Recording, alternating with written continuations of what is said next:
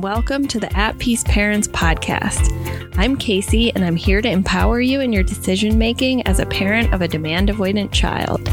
My goal is to share insights that will generate aha moments and support your connection with your child. I'm a mom of two amazing little boys, one of whom is PDA, and I've worked with hundreds of parents just like you to teach them how to lead their child out of burnout and find the clarity, peace, and sense of community they need.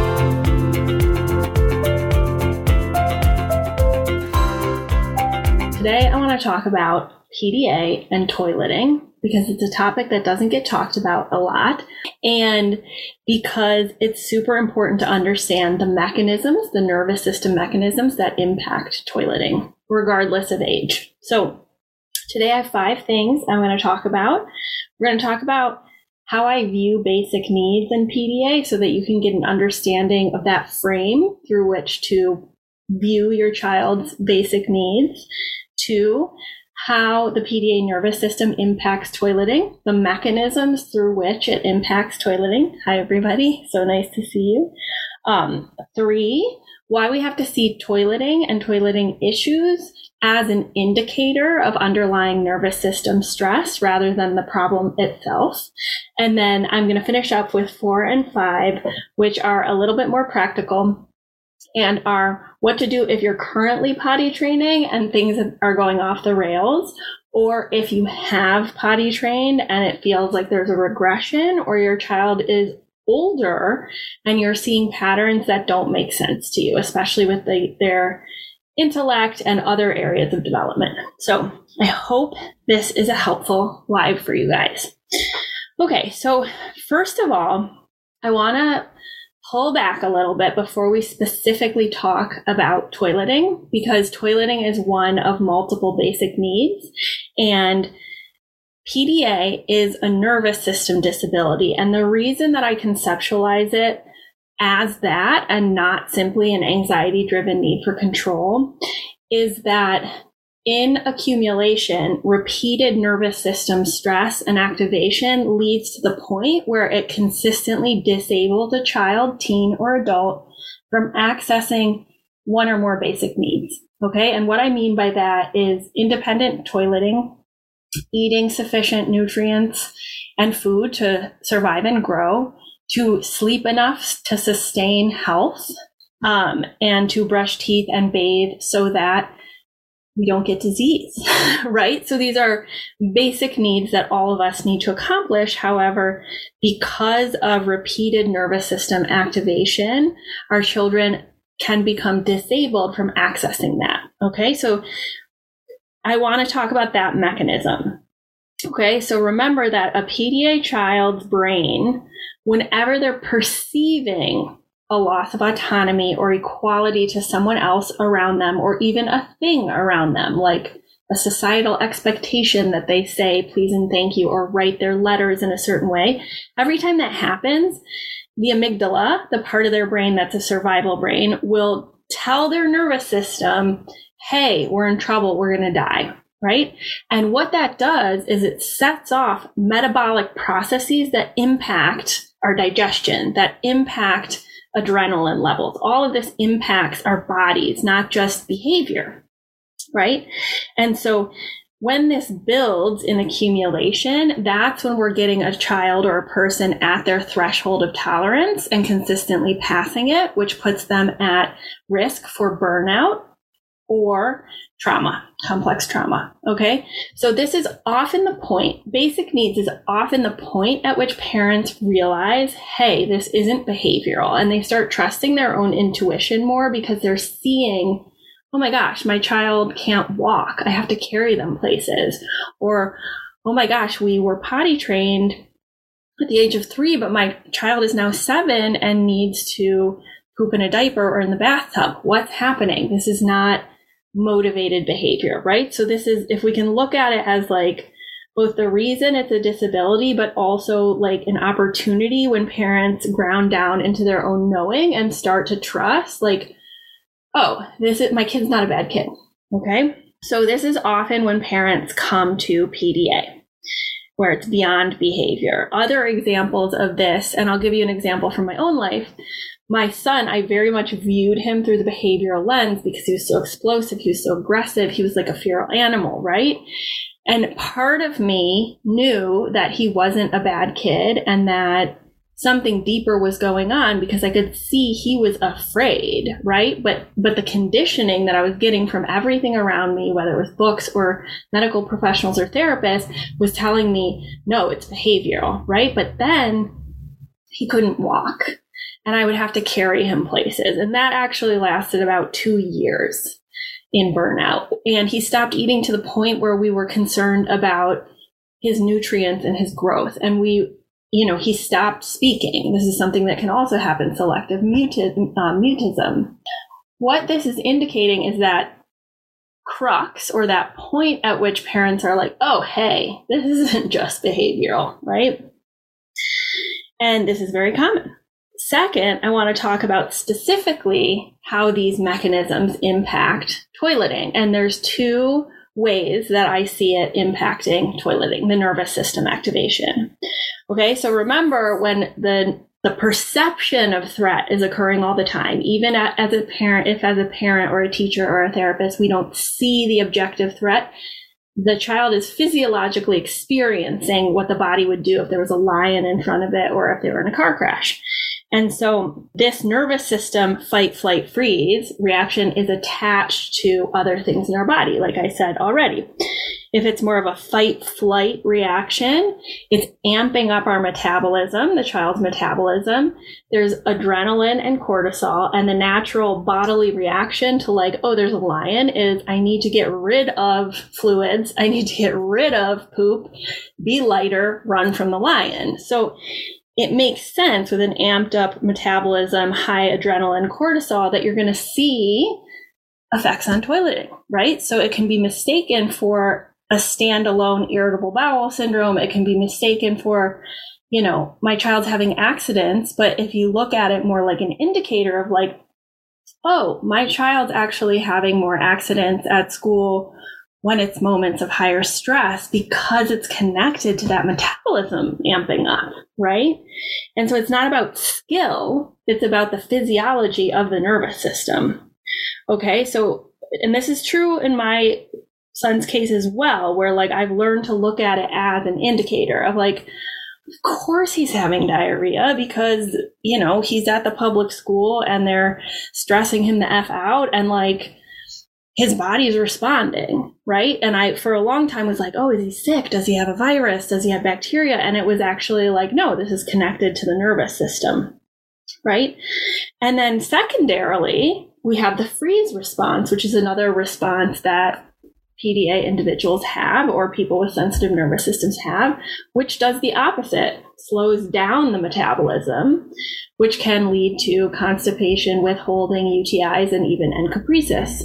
Okay, so that's one mechanism, the physiology, the way it's impacting toileting. And the second is what we know about the PDA neurobiology, which is when they have accumulate accumulative stress and nervous system activation in order to get back to a place of safety, they do equalizing behavior or controlling their environment. Okay. And so this is often applied to a toileting environment. And what I've seen from working with hundreds of families is that this often control coalesces around a particular basic need. And this is why some PDA kids have like what appears to be a regression with toileting where they like have to poop in the bathtub or poop in a diaper versus another kid who has no trouble with toilet training but is having severe eating issues. Okay. So if your child has a sticky basic need of toileting,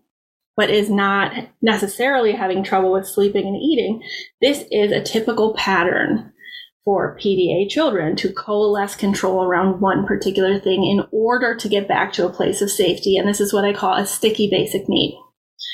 Okay. So remember the physiology and the control, control to get back to a place of safety. Okay. And so this is often where we see patterns like the following.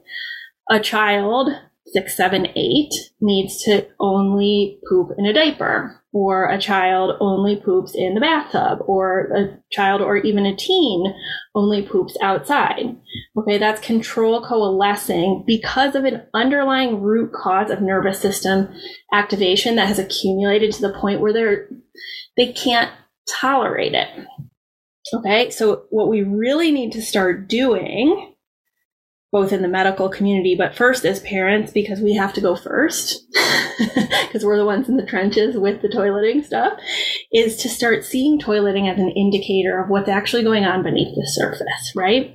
And often families come to me and they're like, I have a toileting problem, but really we have to look at the root cause of like, okay, in order to support toileting, we have to really focus on a lot of other things that have nothing to do with toileting because they're causally linked in accumulation. But I want to invite you in to starting to seeing toileting as an indicator rather than the problem itself. Okay? Because it's related to a deeper nervous system issue, which, which is overall nervous system accumulation. Okay, so the last two things I want to touch on are a little bit more practical, but I can't get into like a whole 10 hour training of like how we're going to fix your child's toilet training because can't really do that on a live. So I apologize that we're not going deep and specific with each of you. I wish I could, but I'm going to give you some like high level things to think about if this is something that's a challenge in your home. Okay. So first, if you have already potty trained and things are going off the rails or have felt like a, a like age inappropriate regression, which is very common. You're not alone. You're not doing anything wrong.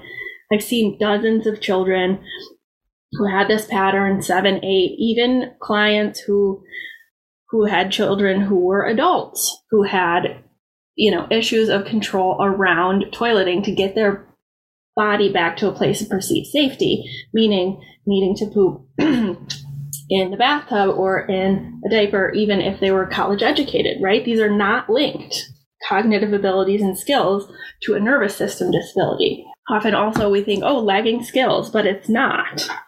It's going to feel deeply, deeply counterintuitive. But what we have to do as parents is start focusing elsewhere.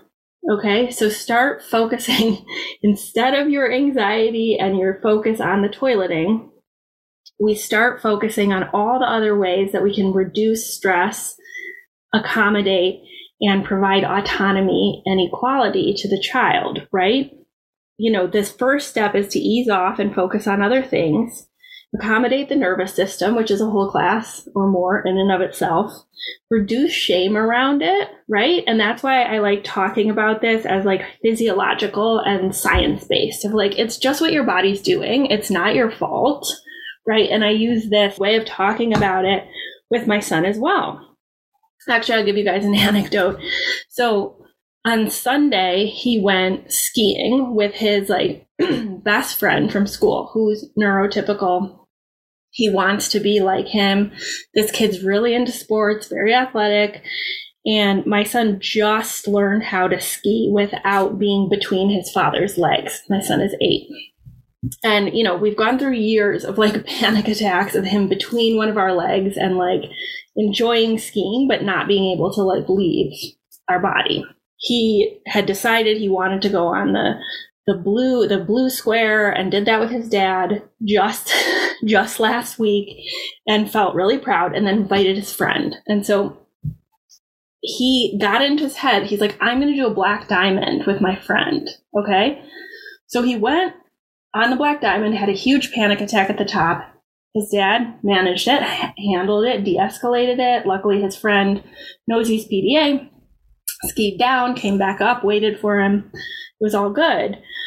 They eventually did it. But then my son wanted to come home again, wanting to like do neurotypical things and watch the Super Bowl at his grandma's house and stay up late so he could talk about it at school the next day. As soon as he got home, he started vomiting and vomited like throughout the evening.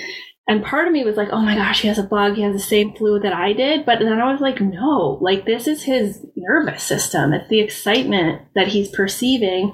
And he's on a new medication, which makes his stomach sensitive. And he recovered halfway through the next day, right? And it's like, we have to remember that this is physiological, right? And of course, sometimes our kids get viruses, and of course, sometimes there's a medical issue. And but like often we have to start thinking about like how is the nervous system actually impacting all these things that we observe about our about our children's health. Of course, speak with your provider if you have medical concerns, but I have worked with families who have like been subject to medical interventions or their children have where it's actually not a medical issue, right? And we need to focus on the deeper root cause. Okay, so I know that's not going to be satisfying of like, well, how do I fix it? Well, fixing it is like taking a comprehensive accommodation approach and radically changing your parenting style, if you haven't done that already, um, which is what we do in the Paradigm Shift program together, or you can DIY it on my Instagram. But it really takes a comprehensive approach and then looking at the toileting as an outcome or an indicator of that underlying nervous system support. If you have not done it and are making a decision or are going through it, I would say err on the side of taking your time and letting your child lead your decision rather than I know you have some constraints about like they can't go to preschool until they're potty trained. There are some neurodiversity affirming and more inclusive preschools out there. I know they cost more, but I just want to name that if you can err on the side of taking your time and trying to like do your own mindset work of like it's okay if they're a year later than everybody else. It really is. Yes there are logistical constraints but this is a long game.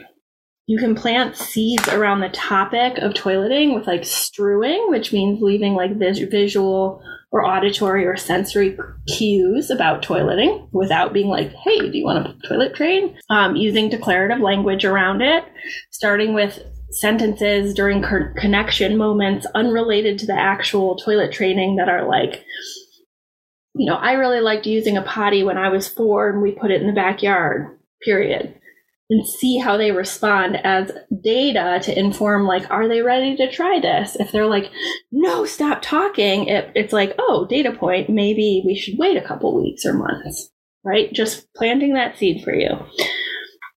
Managing your own energy around it because remember the more anxious we get around an expectation or an outcome or wanting something to happen the more they perceive the threat and paradoxically resist right? And that can be true even for too much excitement, depending on the personality of the PDA. And then incorporating play. And I'm going to tell you guys about our toilet training experience. It isn't necessarily typical. This is not my son's stickiest basic need. We did not have like trauma around it.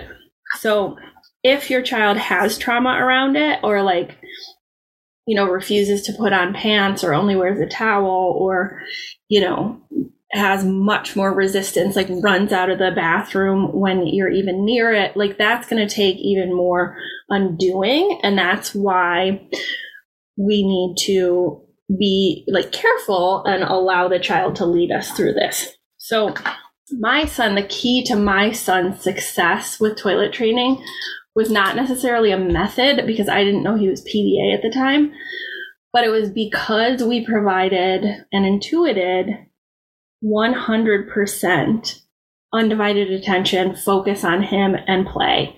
So like my husband took a day off of work, I took a day off work and we just spent 4 days completely focused on regulating his nervous system. I didn't have those words at the time. It was just like you know, all the novelty, all the dopamine, all the mom and dad attention. We didn't have another child at the time. And, you know, we set up forts and like he just would every time he would have to go, I would pick him up and run him and like we'd laugh and I'd put him over the toilet. And he did not toilet train for nighttime until he was like six and a half. And that's when he decided he was ready. And it's totally fine. That's not illustrative of like a technique. It's to tell you like we have to think of these pieces of like novelty and dopamine and play and like 100% co-regulation and focusing on supporting their nervous system through it and providing autonomy to the extent we can. So how that looks for your family will depend on your child's personality or constraints etc thanks everyone for being here with me at the at peace parents podcast this is your source for all things related to understanding, supporting, accommodating, and advocating for your PDA child. To go deeper on any of these topics, check out my course offerings and masterclasses at the website www.atpeaceparents.com.